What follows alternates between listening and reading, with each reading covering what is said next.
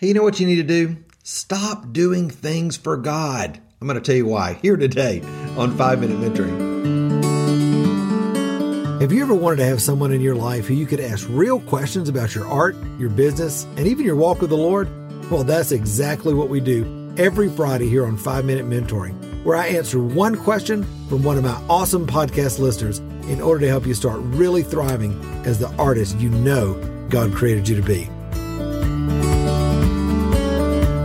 Well, hey, my friend, it's Matt Tommey. So glad that you're here with me on Five Minute Mentoring. Listen, I know that may sound crazy. Stop doing things for God. What are you talking about? But listen, have you ever had anybody do something for you that they thought was just so awesome, but in reality, you're like, that's not really that big of a blessing? Or I know you felt great about that, but that was totally like it actually put a roadblock uh, in between our relationship or it made things a little more difficult in the whole scheme of things.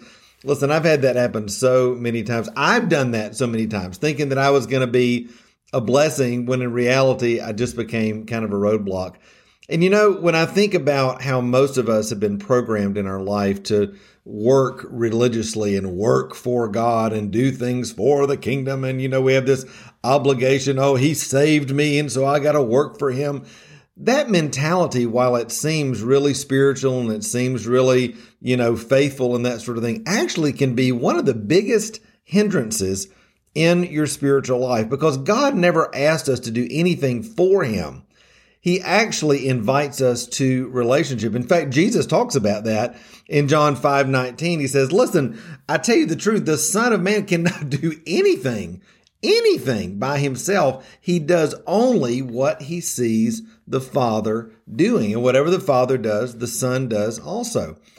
And so there's this idea that, hey, I'm not asking you to go out there and conquer the world for me. I'm not asking you to go out and, and start a crusade and do this and do that. I'm asking you to walk with me every day, just like it talks about in First Corinthians that we are co laborers with Christ. What does that mean? That means that we get up every day and we walk with Him on this journey and we pay attention to the things that are on his heart. We pay attention to the, th- the way that he's wired us. We pay attention to the things that, that make our heart beat, that make us concerned, that make us uh, stand up and, and take notice in the context of our relationship with him. I remember years ago, uh, a spiritual father in my life shared a quote from Arthur Wallis that said, If you would do the best with your life, find out what God is doing in your generation and fling yourself into it.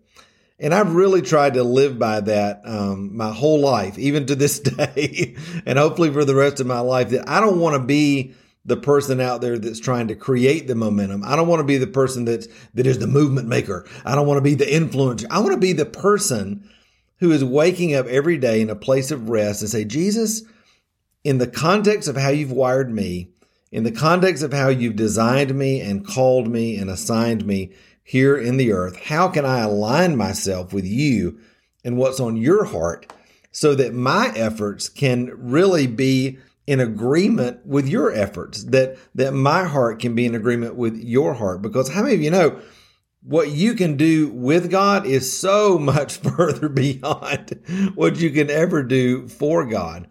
You know, when we uh, operate out of that place of religious obligation, more than more of the times than not, it ends up in striving. It ends up in frustration. It ends up in a lot of pressure making us feel like if I don't perform in this certain way, if I don't do this for God, then He's going to be disappointed in me. Even if we don't verbalize it, that's sort of the, the push, if you will, the motivating factor behind things.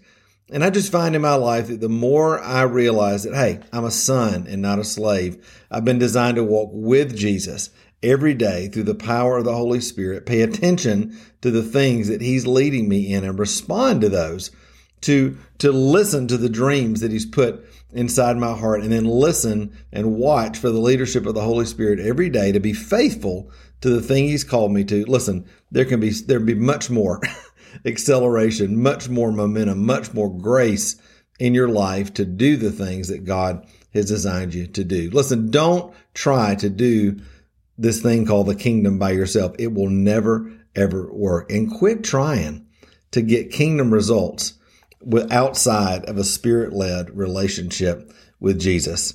I promise you, when you do it the way that I'm telling you, life becomes a whole lot more fun, a whole lot more fulfilling, and a whole lot easier. All right.